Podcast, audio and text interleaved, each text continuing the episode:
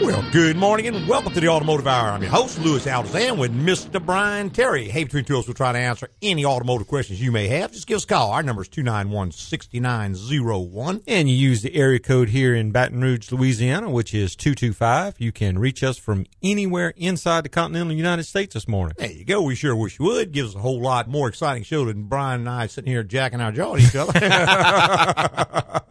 I think you'll like it better. And we are live and in person in the studio today. I We know are. We've uh, missed a few Right? consecutive shows been well this time of year in New Orleans. In the Oh, French well, Quarter. yeah. It's parade after parade after parade. It's kind of hard to, for me to get in and out to get back to Sure. Baton Rouge to do sure. the show. So And you got about another month of that, right? Pretty Roughly? much, yeah, I think Yeah. March fifth will be Mardi Gras. and Okay. it'll all be over for a while. Of course, then- Well, then they'll have parades well, and French Quarter Fest. there you and go, different events. Jazz and- Fest and yak yak yak yak yak. yeah, there's, There's- always something going on down there every weekend. Pretty much, I mean, during the very very hot days of summer, it slacks off quite a bit. You know, June, July, and August. It's just It's just so miserably hot. It is brutal. That's when your air conditioning had better be Oh, working. no kidding. You'll know it in a hurry. I thought today we could work a little, talk, talk a little bit about fuel pumps because Sure. we haven't talked about that very much right? this year. I guess. Oh, we can talk about. it. I see we got a phone call. All right. We'll take that first. And good morning, Louis? Yes. This is Burl. Hey, Burl, how you doing, buddy? I'm doing well. How are you? I am great, sir.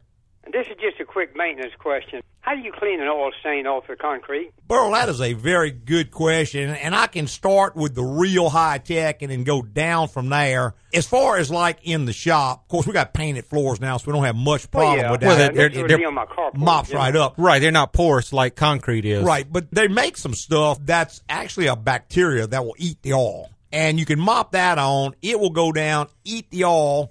You mop it back up, and it actually will live in a mop bucket for quite a while, and you can reuse it time and time again. Now, that's a high tech kind of approach.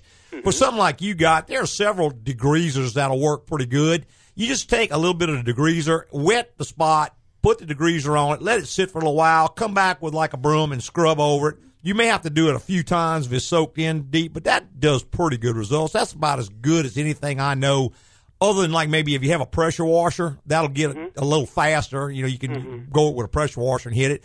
But you're going to have to use some kind of a degreaser, something like Dawn dishwashing liquid. Something to break that grease down. Right, because before water, you try to blast it. Yeah, water and oil just don't mix, and you know it's just going to flow Oh, off true, of it yeah. like running off a duck's back. But if you put the Well, say- detergent say, in, could, it, could I either go go get some degreaser in the can? yes, You know, it's just a spot. You know, like two foot square. yeah, I've used the the dishwashing liquid. That works good because that's made to break down grease. Yeah, Yeah, like the uh, joy. Yeah, Joy or Mm-hmm. Dawn, or any of the- any of the Yeah, degreasing you Right. know, type and pour it cleaners. on. yeah, ivory or any of them will probably do it. But yeah, you just put some, you know, wet it first and then put some down, let it sit for a little bit, and then get like a broom and just kind of scrub it I understand. in Yeah. and then wash it. Put your thumb on the end of the nozzle, hit it with some pressure, and if you have to, come back and do it again. But that works pretty well. I'm good. That's, that's what I need to know, and Mm-hmm. I do appreciate it. All right, Burl. Thanks, man. Thank you. Bye Mm-hmm. bye. All right, 291 6901 is the number. If you want to be part of the automotive hour, we'd love to have you. Go and give us a call. That's a good topic. You know, that's one of those things that I guess everybody kind of runs across that. I remember a time when every car leaked oil. That was Sure. just- That was a normal. well, you know, they always used to joke and say, how you know when a Chevrolet's out, Out of oil? When Yeah. it quits leaking? Yeah, it quits leaking. What does it mean? It's out of oil. That's right. That's about the only time they quit leaking because Yep. all cars leaked. And, of course, the Japs came along and showed us you could build a car that didn't That leak didn't. oil. And eventually the The standard got around. domestic cars had to tighten up their act to kind of compete because nobody liked these all these things. But But you know, we're still fighting that today. you still do see that a lot, and you see that an awful lot on cars that do not get the oil changed often enough. Oh. Exactly. Because what happens, the petroleum in the oil may not break down. It may still have lubricating ability to lubricate the engine, but all the stuff in the oil that preserves the seals and the gaskets and keeps them pliable and the dispersants and all that stuff goes away way before the lubrication does. So Sure. People who push those cars out eight, nine, ten thousand miles seem to have an awful lot of oil leaks and stuff. Mm-hmm. High, high out of proportion to people who do change their oil more frequently. Yeah, I know like on my little truck, I've got, I don't know, X number of miles on it, but it all's been changed every three thousand miles since I had it. Not the first And, leak in it. Yeah, it's a two thousand two model, it still doesn't have it. And we've never changed any of the seals and gaskets in it. Exactly. They're all still good. So we got Noah on the line. Good morning, Noah. Hey, Lewis, how y'all doing this morning? Doing great, Doing sir. good. Y'all.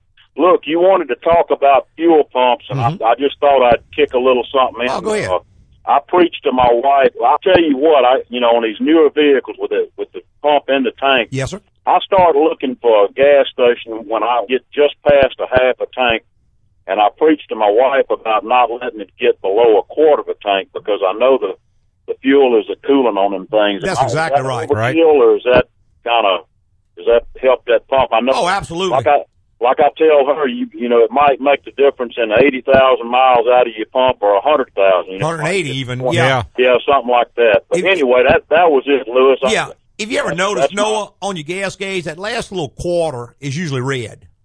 Yeah. And that's because you're not supposed to run it down below that. Not only does the fuel cool the pump, but it also adds head pressure. So the pump doesn't have Right, to work that's nearly right. as That's hard. exact- yep, that's exactly You know, like any right. pump, if you submerge it the further down you push it, the less it has to work because it's got head pressure Right. pushing into the pump. But yeah, that's exactly right. You could probably double, if not triple, the life of the average fuel pump just by doing nothing but that alone. Another thing is buying clean fuel, and fuel today is a lot Right. cleaner than it was even a few years back. But with Right. good clean fuel and not ever running it low, you'll notice when the tank starts to get low, that pump will start making a noise. You can actually hear the difference if you know what you're listening for. Mm-hmm. Yeah. That's because it's straining. Right. Yeah. All right, man. Well, that's all I had. So good talking to you. Y'all have a good show, and I'll be listening to you. All right, Noah, Thank thanks, you. man. Th- Thank you. Uh, Yes, sir. okay. Bye bye. That's real good advice. It is. I'm glad Noah brought that up.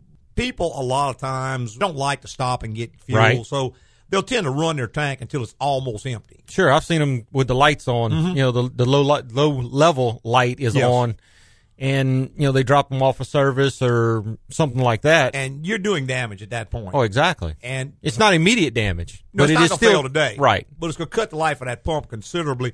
We see a lot of times those those cars will come in at fairly low miles with a failure, and a fuel pump today is not an inexpensive proposition. No, Number not at one, all. They're all 100 percent of them are inside the fuel tank. Yep. So that means the fuel tank has to come out of the car, which is a two to four hour job depending on the vehicle. So you got a significant amount of labor there, and then the pumps themselves are extremely expensive. Well, and some you can access from under the back seat, just depending on the mod, make and model of the vehicle. Those are but few there and far again, between anymore. there again, the pump is so expensive. Mm-hmm. It's it's actually I think those are more expensive than the ones you have to drop the tank to to replace. I'm not sure. I know some of them. I'd say the average fuel pump today is probably five to Sure. eight hundred dollars. Easy. Several of them nine to a thousand dollars, and even up to fifteen hundred dollars on some cars. And that's just the part. That's not the labor to get to them and, and the change them part. out. Right, and you know when that pump fails, all the debris out of that pump is going right into your fuel system, Mm-hmm. and today probably into your fuel injectors because the filter on the system nowadays is on the inlet of the pump. Right. They're putting instead of the fuel filter being exposed on the side of the frame, Mm-hmm. the fuel filter is now ahead of the pump, so the fuel goes through the filter and then to the pump. Right. Instead of to the pump and then through the filter, then to the injectors. which was a big improvement. Over We've noticed nothing. fuel pumps have gotten they last longer now because Right. the the mixture going into the pump is being It's clean. filtered rather than running dirty fuel through the pump and then filtering it on the output side.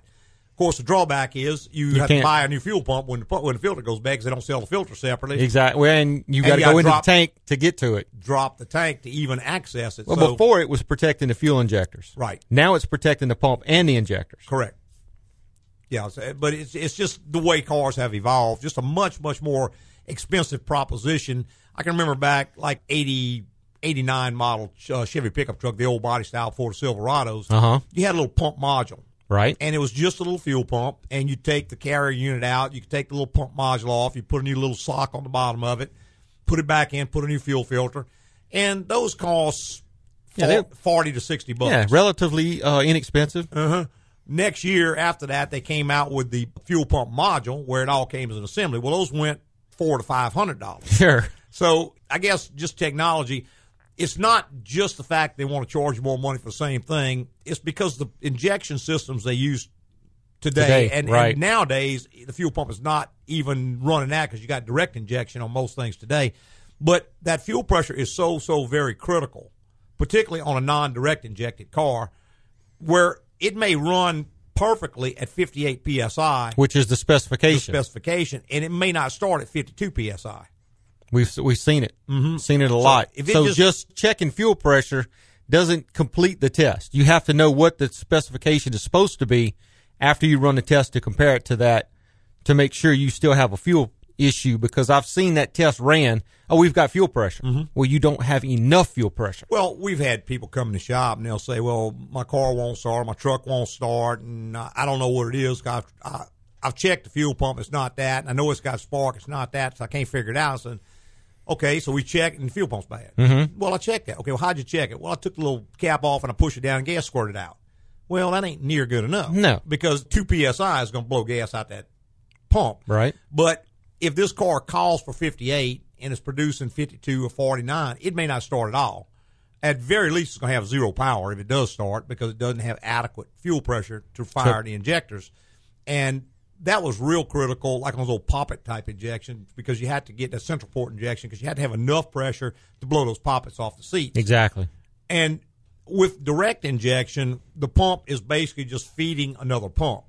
And there's- It's a lift pump now. It's sort of like you have on a diesel vehicle. where- Right. It uses that pump just to get the fuel up to the Injector the pump. injector pump. An injector pump is normally inside of the engine, driven by the camshaft Mm-hmm. or one of the gears off the front of the motor. And that pump operates probably up to 2,000 or That's- more yeah, psi. that's what I was thinking. It- It's a very, very high, high pressure pump. And the reason that they have to do that with old style injection, the injector was in the intake manifold, which was actually under a vacuum. Kind of like Under most carburetor. Kind conditions. of like carburetor used to run. So all it had to do, it could open that injector, spray the fuel into the port, The- and The flow would take it into the cylinder. well, it could hold that injector open up to 360 degrees of crank cycle, and the valve would just open and close and take it in when it needed. It was just kind of hanging around in the port until the valve opened. But when you're figuring you're turning 3,000 RPM, that valve is opening every split second or so. So the injectors at high speed may be just constantly firing. Sure. Just a continuous stream of fuel coming out. And as the port opens, the, the intake valve opens, sucks the fuel in, burns it, and does it again. So it could keep up pretty well. With direct injection, you are spraying fuel in against the engine compression. So you may have as much as 200 psi of pressure working against the injector. so you, you got to achieve at least 200 psi to even get the fuel to spray into the cylinder. Otherwise, it's going to blow It's just back blow into the back, injector right. and they're not open nearly as long because they're timed to the actual event. It's Mm-hmm. in the combustion chamber. It sprays the fuel at the exact event of- that it wa- that the computer wants it. when it's necessary. And so it has to be under much, much, much, much higher pressure because it has to put a lot more fuel into that cylinder a lot quicker because of the constraints it's Sure. working under.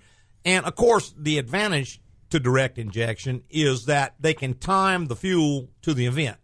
Whereas before, the intake port was full of fuel, the valve opened, it sucked the gas in, and then when the spark went off, it fired. Mm-hmm. Well, now they can time the fuel to the fire, to the timing, to the cam timing. It's all adjustable. That's why cars today, little four cylinder motors, are producing 250 Right, horsepower. right. It's just an evolution of the system, the way they can make it so much finer tuned. You know, one time you could only adjust ignition time. Sure. Then you could adjust ignition and cam time. Well, now you can ignition, timing, spark, and It's all adjustable it's now, all pretty much. adjustable. Hey, we're going to take a quick little break. Be right back with more on the Automotive Hour. I get you. Stuff comfortable on the couch and tell me what has stressed you out. I'm just a secluded forest dweller, and I like it like that. But every now and then I get these people hunting me down. There's a TV show, jerky commercials, and now another movie. Then I worry about the hype. If they do find me, will my feet be big enough? Well, Mr. Foot, I can't really do much about these people, but I can tell you how to create some peace of mind in your life. Do like me and take your car into AGCO once a year for a general inspection. They provide me an honest opinion on the maintenance and repairs I need now and in the future. They can even catch small issues that could lead to big expensive problems down the road. An AGCO general inspection, huh? Oh, one more thing, Doc. Could you tell me where I can find this toilet paper? I've heard wonderful things about it. Here's AGCO's number and the name of another store that may ship some TP straight to your cave. Thanks, Doc. Get your own peace of mind and schedule your general inspection today at Agco Automotive. Agco, it's the place to go.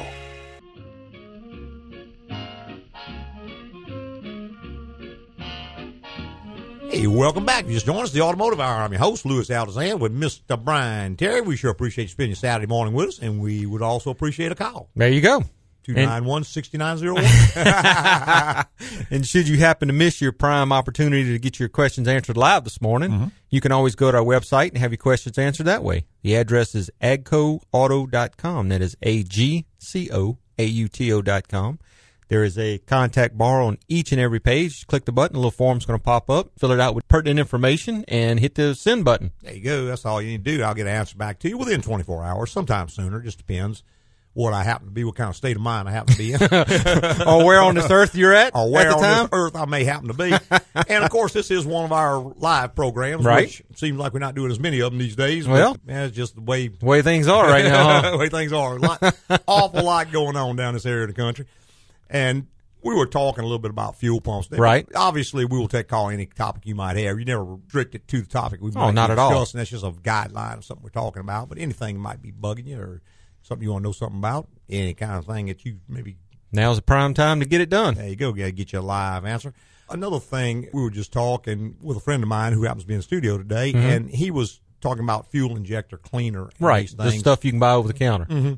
And largely that is totally unnecessary and under certain conditions can damage the car. Well, Oh, most li- most definitely because you know you're already running ten percent ethanol in your fuel, and that cleaner is nothing but ethanol. Yeah, it's just more ethanol. So you're actually raising the amount of ethanol that's going into the vehicle, and some vehicles can cope with it, others can't. Right. You know, your, your flex fuel vehicle it can cope with that twenty percent or thirty percent ethanol mixture, but cars built before I believe it's two thousand and one. I'm not sure exactly when I'm they not. started I all think that. it's 2001, if I'm not mistaken. Those have a rare, very difficult time dealing with extra ethanol. yeah, they don't even like the ten percent. Not really. to be honest. But and another thing is when you put that stuff in your car, you're going to lose mileage. You're not going to gain mileage because it becomes part of the fuel, and because ethanol has less energy in it Than than, gasoline. gasoline. Ethanol basically has about 33% less energy in it than gasoline has. So if you put 10% ethanol, you lose 3.3% of your mileage. Right? It's just math. And if you put more, you lose more. Right. It's like going to E85 fuel, which is 85% ethanol. You lose a sizable portion of your, your, your fuel mileage will fall, your power will fall. And most of the computerized cars with the flex fuel can allow for the power issues, but they really can't No, you can't they can't change the change mileage physics. issue. Yeah, your mileage is going down, so you need to do the math. With the mileage loss, you may actually come up cheaper running. Running the other, yeah. Yeah, the ten percent. Some people even running the pure gasoline if you can still get it. It's They say it's available. I've seen advertisement for it Mm-hmm. in here in town. I haven't done the check on it, right. you know, to make sure that that's what you're getting when you pay for it. But there are several stations here in the Baton Rouge area that offer. Port to have it.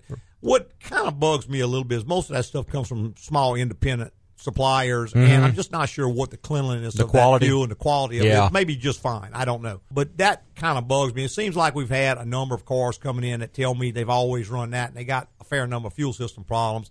And you tear it down, there's a lot of dirt and stuff in the tank, Mm-hmm. uh, like as though because most of the stations you see with the little small stations probably aren't running huge volumes of fuel.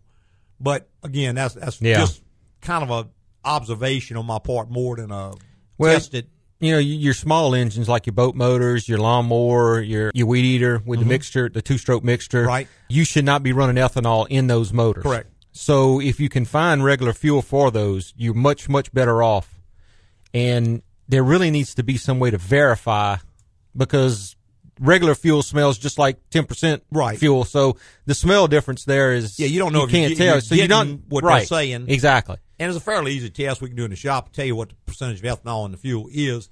And I guess if I had one of those small motors and I had to use that, I would probably try to rig up. Maybe you could get a funnel and hook a fuel filter onto it some kind of way. Mm-hmm. Uh, I don't know exactly how you do it. If you had something with like a tube coming down with a get a, a I'm sure it ferrule- could be fabricated. yeah, some kind of a ferrule fitting, you know, uh, compression type fitting, and hook a fuel filter in there where the filter, the fuel you could pour it in the funnel, it would filter the fuel before it went into the engine. Mm-hmm. That would probably be a, a wise thing to, to Sure.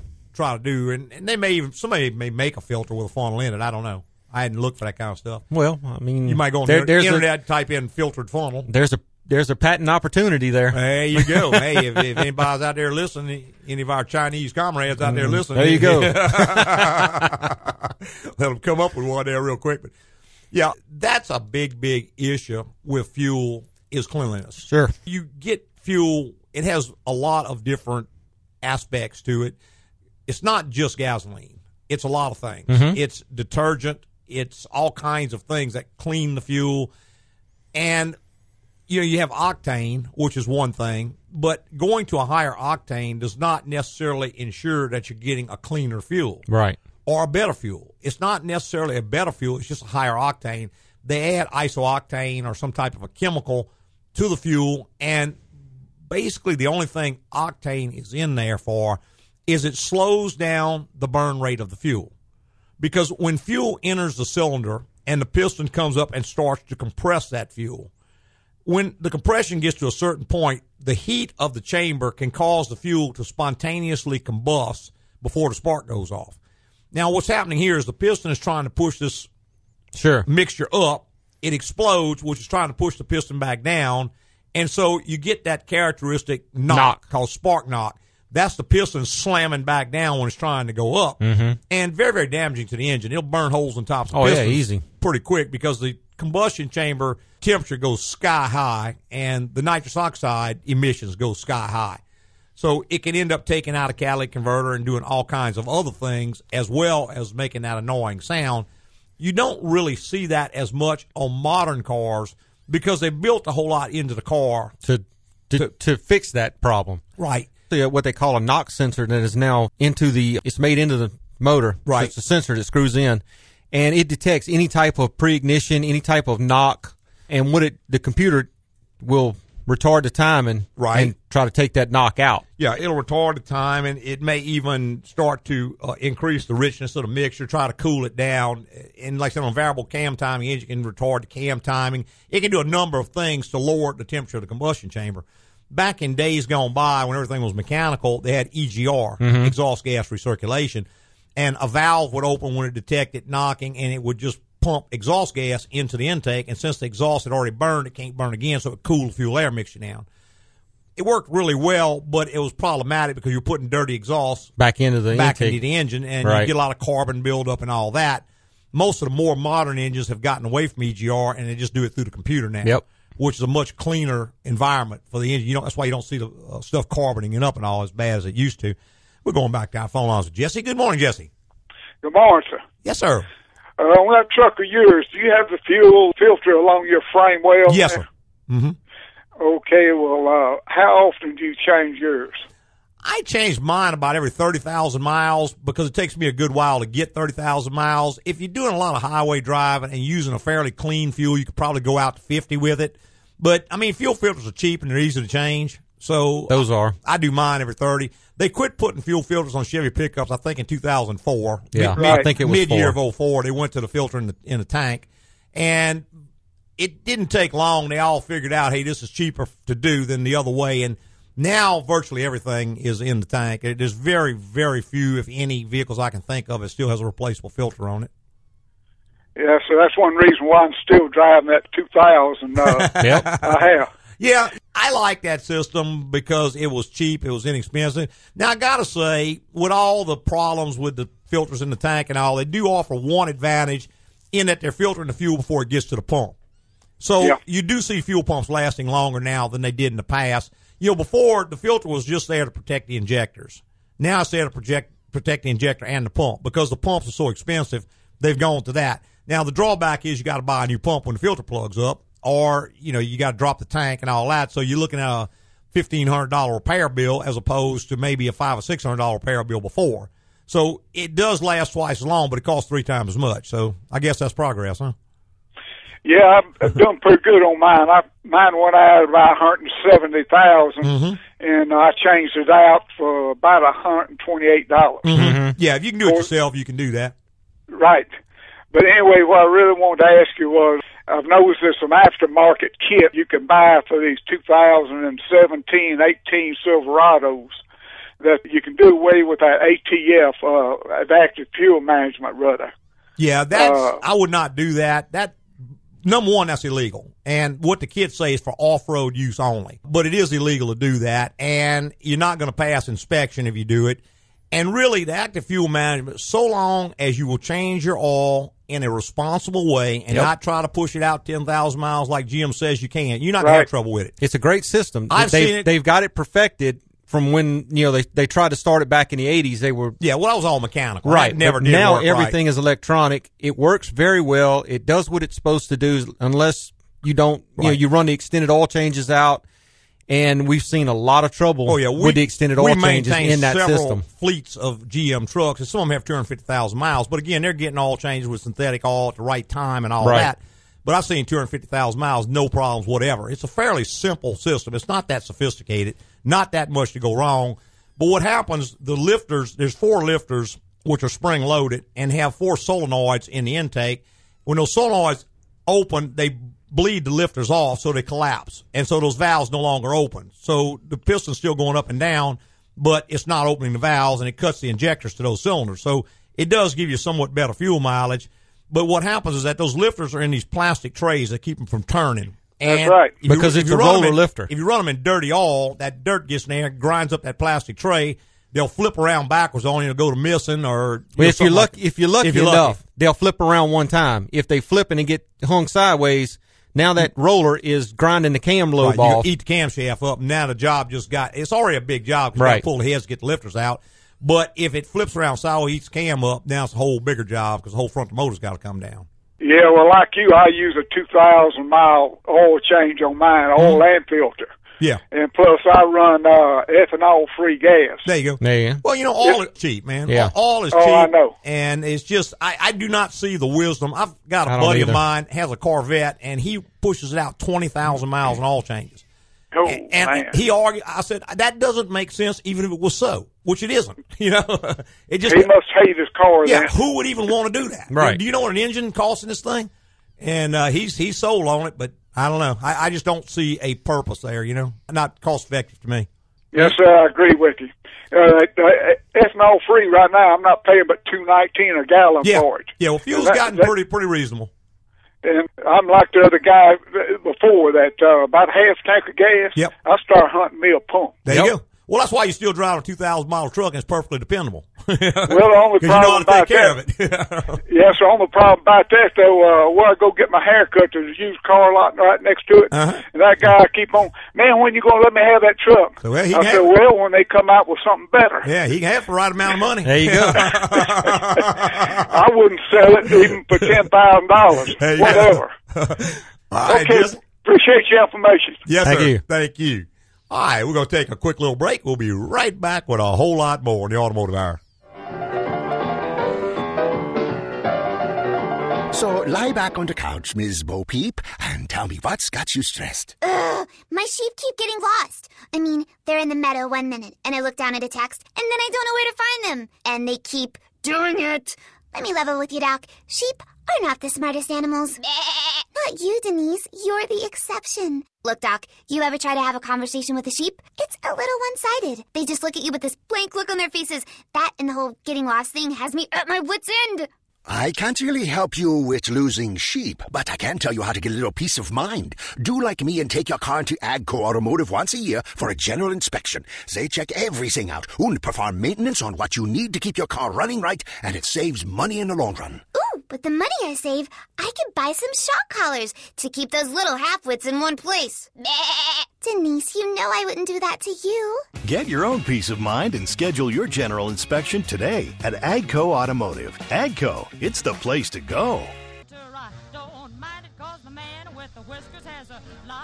Hey, welcome back. If you just joined us, this is the Automotive Hour. I'm your host, Louis Aldezan, with Mr. Brian Terry. Hey, between two us, we'll try to answer any automotive questions you may have. Why don't you give us a call? 291-6901. there you go. There you go. Sing that tune. And, of course, it is a live in-person show today, so this is a perfect opportunity to call in. Who knows? Next week I might not be here. I might Yeah. be another recorded show. There is there is no telling knowing you. That's right. Just uh, in a whim, you may leave town. That's it. Hey, ain't no doubt, boy. You you get to a certain age and you realize, hey, you know, I can probably get more money, but I can't get any more time. There you go. So I better start enjoying it. I got more summers behind me than I got in front of me, all right? Ah, I, I hear you. So it's time to start enjoying just a little bit. but yeah, we were talking about fuel pumps, fuel systems, and Right. all that kind of stuff, and just chit chat and that sort of thing. Plus, we'll take a call any topic you might have That we will.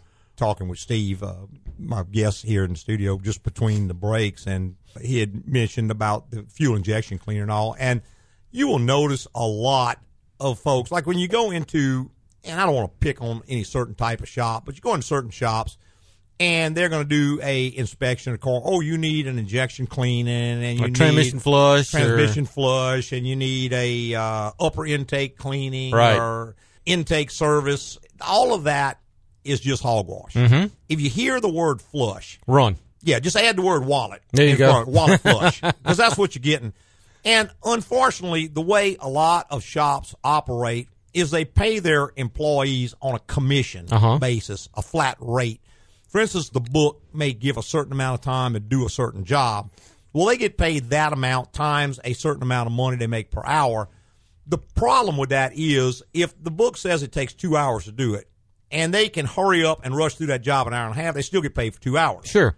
But on the flip side, if, If that they- job pays two hours and, it and takes they- them four, if they take their time and really do everything right, it takes four. They still get paid two hours. exactly. So it's impl- pretty implicit what they're trying to accomplish here, and they tend to rush through things. And where I was going with all this, for instance, in dealerships, most car companies pay a very abbreviated short r- flat rate, up maybe half of what the going rate is to do a certain job.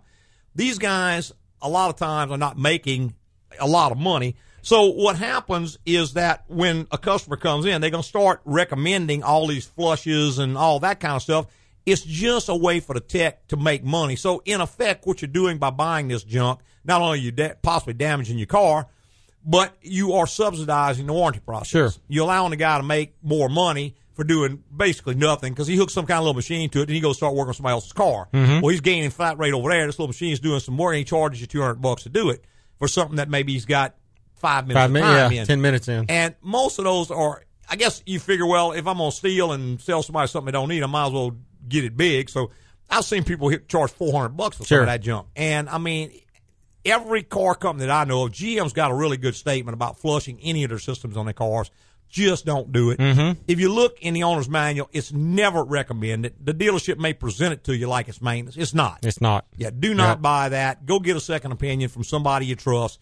But yeah, if the word flush is on there. Pretty much just add wallet flush and run. Exactly. We're going back out far out with Jack. Good morning, Jack. How you doing? This Doing morning? great, sir. Good morning. Uh, I have a question about uh, fuel injectors. Okay. Injectors on on a uh, Chevrolet V8 uh, 5.3. Five I three. have a uh, plug one. Would it be better to try to clean it or replace it? Let me ask you first, Jack. How do you know it's plugged? Well, it has a uh, an alarm that shows that that uh, number eight cylinder is not firing properly. Okay. Okay. but that doesn't mean the injectors. It just means the cylinder's not firing properly. That's correct. There's several things that can cause that same code and it not be a fuel Yeah, injector. I mean, it could be a bad spark plug. It could be a bad call pack. It could Be a wire, a wire spark plug. disconnected, low, Yeah. low But I've- compression I've on the moved. engine. I've moved the uh, coil pack. And Good. The, uh, okay. the, it didn't follow the coil pack. Okay, good. Did you move the wire? the, Uh, the little no, I short didn't wire. Uh, Move the wire. Okay, move the wire I've and seen the those. Little, plug. I've seen those little wires go Yeah. bad, and I've seen a plug go bad. Yeah. Even though it looks perfectly good, it's maybe cracked internally, and the spark is jumping inside the shell, and it won't fire the cylinder. So Okay. I would. Cer- I'll tell you. Those are the a- easiest things to do. Yeah, a bad injector on a Chevrolet is extremely rare. Even a bad coil. Even a bad call is fairly rare. But uh, the five three, we just don't hardly ever. I'm not gonna say never, but we hardly ever change injectors on them. What I would do first, like Brian said, swap the wire, swap the, the plug. If that makes no difference at all, Move them to two different cylinders. Right, moving two different cylinders, like put one on six and one on. Uh, Put the wire on six and the- and the plug on eight, or you know, Or vice, Oh, vice versa. As long as they're not on the same cylinder, so that way, if the miss moves, does move, then you, you know, know the- what you, mo- you know the what you component. moved. so try Okay. try that first, and if that does not do it, I mean, you could take the injectors and just swap them cylinder to You cylinder. They are all the same, so you can move that and see if it moves. But I just haven't seen a whole lot of problems with that with injectors. Now, do you know what a Noid light is? Or Uh, what now? A Noid light. It's just a No, I little don't. light. They're very inexpensive. You get it at a parts store. You can plug that into that injector and make sure you're getting a pulse to the injector. You plug it into the harness. You Yeah, unplug you the harness from the unplug the injector, harness. plug the light in, and the light flashes every time it gets a pulse from the computer. And, and those are like three, four bucks a piece, and maybe what, ten bucks. What that does is that verifies the signal from the computer to the injector. Right, because the computer can lose a, a Lose a driver. driver, or you can even get a bad spot in a crank sensor or something, Right. and cause the injector not to fire for that reason. So you want to verify all that stuff. Another thing you want to do is, is check the compression on the engine. Make sure you don't have low compression in that cylinder. Do you know if you have active fuel management on that engine? It does have that, yes. It's a 5.3 2000. Okay, because the active fuel manager is, is cylinder number eight. Yes, sir. I forget the numbers of the cylinders. It's, it's four cylinders that it can shut down. and you can I- get, I you- can't remember You can off the get a top of my bad head. a bad lifter, or you can get a bad lifter tray can cause that to shut down. So there's a number of things. I wouldn't just go change the injector without. I mean, I'd swap it cylinder to cylinder. 'cause that's pretty easy. Just pull a fuel rail, swap it over. If it misses still air, check compression. Compression's low. I'd be looking at those the lifters, and stuff, see if you possibly got a bad lifter in it. Okay, I appreciate that. I have one other question. You if bet. got Go ahead. Time. Sure. The new cars come with zero to sixteen weight wall. Yes. The Toyota? Mm-hmm. Mhm. Uh, And, Toyotas and do. I, you, Toyotas and I believe Hondas do too. May, I'm not may very sure. well. And when you go in, I don't like running them ten thousand miles. for No, oil that's ridiculous. Where do you go to get oil change? Do they have ten to uh, zero sixteen? Because I don't Yeah, we see keep it on it. the shelves anywhere. Yeah, we keep it in stock. I buy You mine. may have to go to the dealer to get yeah, it I right buy now. mine from Toyota. I, I got a Toyota, and I'm sure Honda sells it too. They're fairly reasonable. I buy it by the case because my wife has a little uh, 18 Camry that uses it, and so I buy it straight from Toyota and, and use it. But it, it's a Would very, it- very good product. It's, it's not any more expensive than any other oil, but that's what is required in that engine. It has very, very tight tolerances on Right. it, and It's the not gonna thicker oil is tolerate. not going to get up there fast enough. It's going to also interfere with your cam timing because all that's run on that. So you start putting wrong oil in there, you may end up with cam timing issues. You may end up with bad catalytic converter and all kinds of other problems. How about the zero to twenty? No, Do not put it in there. no, It no. doesn't Did- call did for it. I It calls use for the that? zero Zero sixteen. sixteen, yes sir. Okay, I sure And- do appreciate. Yeah, y'all. they're Hey, actually good working on a zero fourteen now. Right. day. Pretty soon it'd be one and three and one oil. yeah, that's No, right. Pretty much. Sewing machine oil. yeah. Okay, thank you. Uh, so All right, much. Jack. All right. Thanks for calling, man. Bye bye. All right, we're going to take our last quick little break. We'll be right back with more on the Automotive Hour. Hello, you must be uh, Glenda de Goodrich. Uh, relax on the couch and tell me what's stressing you out. Do you know how stressful it is to be good all the time? I don't want to be wicked, but sometimes I'd just like to not say thank you, or pinch a bratty kid, or stick my finger in a chocolate, and if I don't like the flavor, put it back in the box. Oh, that would be divine. Unfortunately, Glenda, I can't assist you with your goodness issues, uh, but for peace of mind, schedule an annual general inspection with Agco Automotive. They'll check out your vehicle, perform needed maintenance, and let you know about future repairs. That way, there are no surprises. Well, you definitely want your automotive repair shop to be good and not wicked. A young girl once told me there's no place like home. And I've got to go. Just bill me. I'll be somewhere over the rainbow. Toodaloo! Hmm, that little witch might not be so good after all. Get your own peace of mind and schedule your general inspection today at Agco Automotive. Agco, it's the place to go.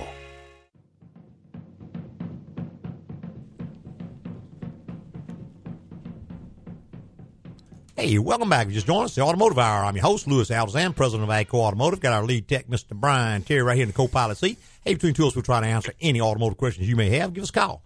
And, you know, we were talking to Jack just a second ago, and Jack, uh, one of my techs called from the Right. from the shop. He said the cylinders that are shut down by the active fuel manager are one, seven, four, and six. So if you got a miss on number eight, it would not be that injector. I mean, It's not gonna be the active It would fuel not be the management. active fuel management problem. So that's kind of a, a relief there. Also, one other thing that kind of occurred to me: number seven and number eight are the two last cylinders on the on, the back fuel of the rail. engine. If you get any moisture in your fuel, sometimes it'll run down that fuel rail, and I have seen a blob of moisture on top of one of those injectors. It's got a little fine screen. Plug that screen up and cause that Right. problem too. So again, swap the parts that we told you first, and if See if the see if the miss moves. Right, and if it does happen to be the injector, make sure it's not like a drop of water sitting on top of that screen because that you can just empty it out, clean it good with some cleaner, put it back in there, and you're good to go. Mm-hmm. Injectors just hardly ever give trouble on Chevrolet engines. Yeah, I, I I can't remember the last one we had to had trouble with.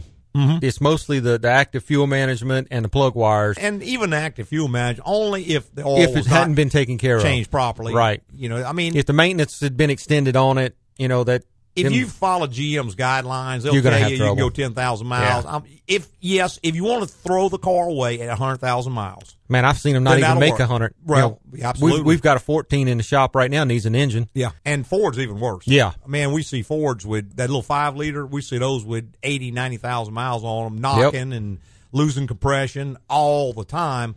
And again, you got to remember the guys giving you these extremely long oil change intervals are in the business of selling new cars. Well, of course. I mean, any any car you keep over a hundred thousand miles Yeah. is a car that they didn't get to sell you. Well, and you know, when an engineer has to come up with a specification, and I've said this a million times, but he can meet any specification you want. You just got to give him the conditions under which it's operated. For instance, if I say, okay, I'm building a bridge, What size I beam do I need up here? Well, what's, Well- what's the load on the bridge? Right. Well, it's only going to have one car go over it twice a day. The wind never blows very hard, and they say, okay, we can use a 12 inch I beam. But if I say, okay, well, occasionally this is on I 12, and, you know, the traffic's going to back up, and you're going to have 10, 18 wheelers sitting on here. Sometimes the wind blows 150 miles an hour, and they say, okay, well, you need a 36 inch I beam. Sure. So the requirement is based on the specification. Same thing with the vehicle. You know, your requirement is going to change. If they say, okay, I need, how long can we push these oil chains? How long's the car got to last?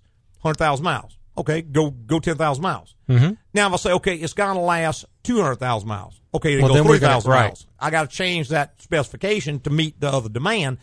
And again, if I'm building a car that's only got to last 100,000 miles, then I'm going to throw it away and it's going to disappear and nobody's ever got to worry about it again. Well, yeah, I'll push Sure. them out. I- in fact, you don't have to do most maintenance. Most cars today will almost make 100,000 miles With very little maintenance, except for the, those, the oil changes that need to be done. and really, the, the only problem with that is if you change your mind later on, that's an irreversible decision. And you know that that is usually what happens. You know, you buy a brand new car, you figure, hey, I'm gonna keep it for hundred thousand miles. trade it.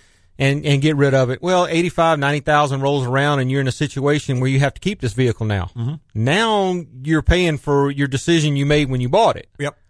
And that is an irreversible decision. Right. You know, it, it's like a guy told me long. He said, some, some mistakes you don't ever get through paying for. they just don't go away. Sorry, sorry don't feed the bulldog. You know? Uh-huh. exactly. It's not going to be able to say, well, I'm sorry, I'm going to go ahead and start changing it more often now.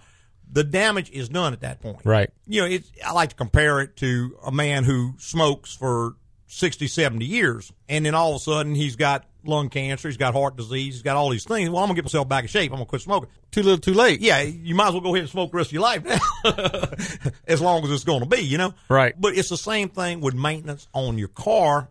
If you do these things, just know that this is going to give you certain results. And you know, Elaine and I talk about that all the time. You'll see people in different circumstances in life. You know, Mhm. some people are very wealthy, some people are not so wealthy. And I'm not going to say this happens every time because certainly there are variables that you can't account for, you know, disease and what have you. But basically, if you look at a lot of the people who are not doing as well, they make bad decisions and they seem to make the same decision over and over, Over and again. over. The people who do extremely well generally make better decisions. Right. And again, I know there's somebody that doesn't apply to, and I'm not trying to offend anybody. You got to put all the political correctness stuff in there. But for a general rule, it's the same thing. You make bad decisions, there are going to be Bad, ramifications. resu- bad results. Right. And, you know, we talk about this all the time in that nobody rides for free. Right. There's a cost associated with driving your car. And when you get that car paid for, that cost does not go away. No, it changes, but it, doesn't changes. go away. Yeah, it changes. It shifts from paying notes to repairing the car. Right. Because it's a mechanical device. It's got anywhere between 30,000 and 300,000 parts, depending on how you count parts. Because, I mean, is a radio a part or is, Or is it a bunch of little parts? 400 parts Right. in there. Because if any one of those parts go down, the whole part quits. Sure. So you got a lot, lot, lot of stuff going on. And as you start to get further out, stuff breaks. Now, you're going to either pay to repair the, the stuff or you're going to pay the notes on a new car because everything's new when you buy a new one and it's going to last a certain amount of time. The point is, in the interim, between when you buy the car and when you get rid of the car, the better care you take of it, the longer, Longer it's gonna that last. point of having to replace it is going to be. And I like pushing cars out 15, 20 years. Oh, easy. I like taking vacations. You know, I like going on cruises. I Right. like going to Europe. I like doing all that's what I enjoy a lot more than driving a new car. So if I save all that money I would have been throwing away on these cars, then I can afford to do that. Exactly. Because I don't have an unlimited amount of money. But Just got to spend it where it's pertinent. well, I'll spend it where it's pertinent to me because Right. you know I've got a customer and he trades cars every two years. And I asked him one time, I said, "Why do you do that?" He says, "Well, he says, you know, at my age, I've got enough money, and I like new cars." I said, Okay. perfect answer. Right. You do not have to explain anything to me. If you know what it costs, you don't care. I mean, the guy is in his 80s and he's done very well in life. So he's, he says, I, I'm not going to spend the money I got now before I die. He's, I like a new car, so I trade. it." Hey, fine. Yeah. God More power bless you, to man. you. I wish I could do that, but you know, I'm not in a situation to do that. I like doing other things with my money. Mhm. And you know, cars are one of those things that you're going to lose about 50 percent of the value in the first three years. Right. So when you get ready to buy another car, that's all going to be in there. You're not riding for free. The depreciation is eating it up, and you a big part of your note you're paying is because of that. Because if you guy came to me one time, he had a suburban and he had hundred thousand miles on it, and he says, "Lewis, he says I'd like to get another hundred thousand miles." He says, "What's it going to cost to do that?" I said, "Well, it depends a lot on how well you've taken care of it in the first hundred thousand miles." He said, well, "I've taken pretty good care of it." I said, okay, well, you're going to probably spend six, seven thousand bucks to get another. He said, wow, I said, that's a lot. I said, okay, well, let me ask you this: How much did you pay for it new? Yeah. sixty thousand dollars. So what's it worth right now? Yeah, 20? 20. 25? Yeah. I said, okay, well, it cost you forty thousand dollars to go the first hundred thousand miles. It costs you seven to go another hundred thousand miles. Which one you really do? Right. he said, well, I never thought about it that. Yeah, way. if you lay it out that way, Yeah. it, it makes sense. Yeah, but but think about it. You know, th- th- nothing more expensive than buying another car. I mean, Oh, you, yeah. you're never going to spend enough on repairs. I know people say, "Oh my God, I spent a fortune on repairs. I spent seven thousand dollars over a Yeah, but- hundred thousand miles." Think about. I mean, when you bought the new car, right off the bat, you paid ten percent sales tax on it, ten and a half if you happen to be here. Yeah. So let's say you bought a sixty thousand dollar car, you paid six thousand dollars sales tax. There you go. Now what'd you get? What'd you get for that? a swift kick in the butt when you walked out the door. That's it. But yeah, a car is one of those things.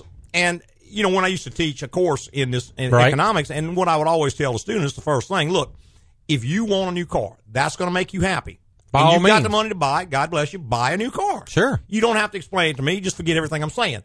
What I'm telling you is how to end up maybe 50 years old, close to retirement, ready to retire because you got money in the bank, your house is paid for, all your things are paid for. I'll Sure. tell you how you can get to there. Because if you keep buying a car for three years, you're, You're probably not gonna gonna get there. not, not unless you're one of those lucky few Yeah. who invented some kind of computer chip or something. You know, and you're making 400 grand a year, you might. But, you know, the average person, when they keep investing in a new car over and over and over again, a good part of their disposable income is going out in that. That's money they don't have to invest in other things. And, you know, that's what we talk about every single week on this show. The reason to do maintenance, there's only one reason to ever do maintenance on a car And that's because it costs less than the repair. costs less than not doing it. You know, I'm I'm one of these people. I am looking for the overall lowest cost, not the lowest price. You know, recently I bought a new washing machine. Well, I looked at washers. I didn't check what's the cheapest one out here. Right. I checked the reviews on them. I looked at the specifications, how they're built, how the motor's built, how they're constructed, how much voltage they use, all this kind of thing. I even talked to a guy who works on them, and he says this one by far. So I ended up paying probably double what another machine might have cost. But you know what? If I pay five hundred dollars for a machine and it lasts two years, well, it costs me two hundred fifty bucks a year Sure. to use that machine. If I paid thousand dollars for a machine and it lasts me ten years, it's only hundred bucks a year. If Exactly. it lasts twenty years, it's only fifty bucks a year. So you know the amount it costs depends on how long it's going to last, what else I'm going to have to spend to keep it going in the meantime, Same thing with an automobile. other damage it does, inconvenience when it breaks down. Same thing on my car. You know, if I do a cheap repair or neglect some maintenance, it's not just going to be that maintenance. It's right. going to it's going to be the breakdown and when you're without it and what broke. Yeah. If it leaves you on the side of the road, the wrecker bill. You know, it- it's like we were talking to the gentleman earlier about the fuel filter. Well, let's that fuel filter pump, you know, plug up and it burns up the fuel pump. Okay, well now we just took a twenty dollar fuel filter and turned it into a $1,500 fuel pump. yeah, fuel pump. Or let's say trash goes through it and starts bypassing, you plug the injectors up. Well, again, on and on and on it goes. You know, you don't change the oil in your car, the valve cover gasket starts leaking, the oil pan gasket starts leaking, the Well, rear no. main seal starts leaking. Pretty soon it runs into the starter, knocks the starter out. Well, now you got to stop the car. Well, you go to get a starter, that's a thousand bucks, but the guy says, well, the reason it went bad because valve cover's leaking into it, got to change valve covers. Well, how much is that? Well, that's another 800 bucks. Yeah. Well, you never saved eight, 1800 bucks on all changes Exactly. in your To- entire life. So the point is, the reason to do more frequent oil changes, same as doing any kind of maintenance, is it's less expensive than not doing it. Exactly. You know, that's what this whole show is about, i- is just Yeah. sa- saving money. But people are always trained from the time we're a little child to look at the price. Yeah. Cheapest price. Yeah, the price is one part of the equation, but the cost is not only the price, but it's the price plus all the stuff it makes to make it work, plus all the problems you're going to encounter with it, divided by how long it lasts. Mm-hmm. You know, how long you how long how much those shoes cost? Don't know. I don't know. I ain't through wearing them. you know, if, if, if they don't last a year, they cost me hundred bucks a year. If they last me three years, they only cost me thirty three dollars a year. There you go. You know, if they rub a blister on my foot and I got to throw them away, they cost me a hundred bucks for nothing. Plus, I got a blister on my foot. Yeah. so yeah, that's just kind of the. It's just a smarter way of looking at things. Sure. And this is not anything I invented. I mean, if you go to industry, which we have a lot of industry in Right. the Baton Rouge area, We do. Go to these guys like ExxonMobil or Dow Chemical. They have purchasing agents. Mm-hmm. These are guys that buy stuff professionally. And that's their job to look at the overall cost. They look at two compressors. This one costs a million dollars. This costs a million five. But the installation time on this one is 50% less. The energy cost over time is 30% less, and plus it's going to last twice as long. Well, it's a it's a deal at one five. Oh, yeah. Whereas this one is a ripoff at one. Right. Same thing with auto repair. You know, if you start checking price on auto repair, let's say you compare the price on a water pump and you go to two different shops. One guy tells you two hundred dollars, other guy tells you four hundred dollars. Well, which one's a good deal? Well, without knowing what goes into it, one guy You may be don't putting know. a rebuilt pump on, one guy's putting a brand new OEM pump on, one guy's changing the thermostat, the other guy's not, one guy's changing dump- all the coolant out, getting the engine completely clean. One of them's So- just dumping he's- half a gallon and, and yeah, you city just water top- in it. topping it off with uh, improper mixed city water, and Right. chlorine, and everything else. And you know, the average time, the guy who did the job promptly for four hundred dollars, that is going to last as long as the first one did, at least, maybe longer, may Maybe. last you two hundred thousand miles. The other guy it lasts thirty thousand miles, you're redoing the job again. Which one's cheaper? Exactly. You know, so it's it's very hard, and it becomes difficult unless you know a lot about it Right. how to buy this stuff. So that's why we always say you got to look at the overall lowest cost, or have a service advisor who can Who can help t- you with help you that. with it, Somebody yeah. trained in that type of thinking. I see the clock is starting to wind down here. Still got a few more. min- Uh, got about a minute. About a minute. so let's start getting on out of here. Tell everybody how much I appreciate them listening this morning and every Saturday morning on Automotive Hour. I'd like to thank all our podcasters for listening this week and every week. Tell your friends and go to your favorite prod service and mess around on there and see if you can't find the, the written review part Mm-hmm. and fill it out for us. There you go. We appreciate it when you fill out those written reviews. Number one, it lets us know we're doing a good job, but also it moves us up higher to the top of the ranking. So when people type in a generic term like auto repair, the ones with the most reviews come up first, so more people listen. There you So go. More people listen. Be- the better longer it we can is. do the show. That's right. The longer, longer we can do it, it gives us a swift boot if nobody's listening. There to you us. hey, preceding was opinion based on our experience in the automotive industry. Have a great weekend.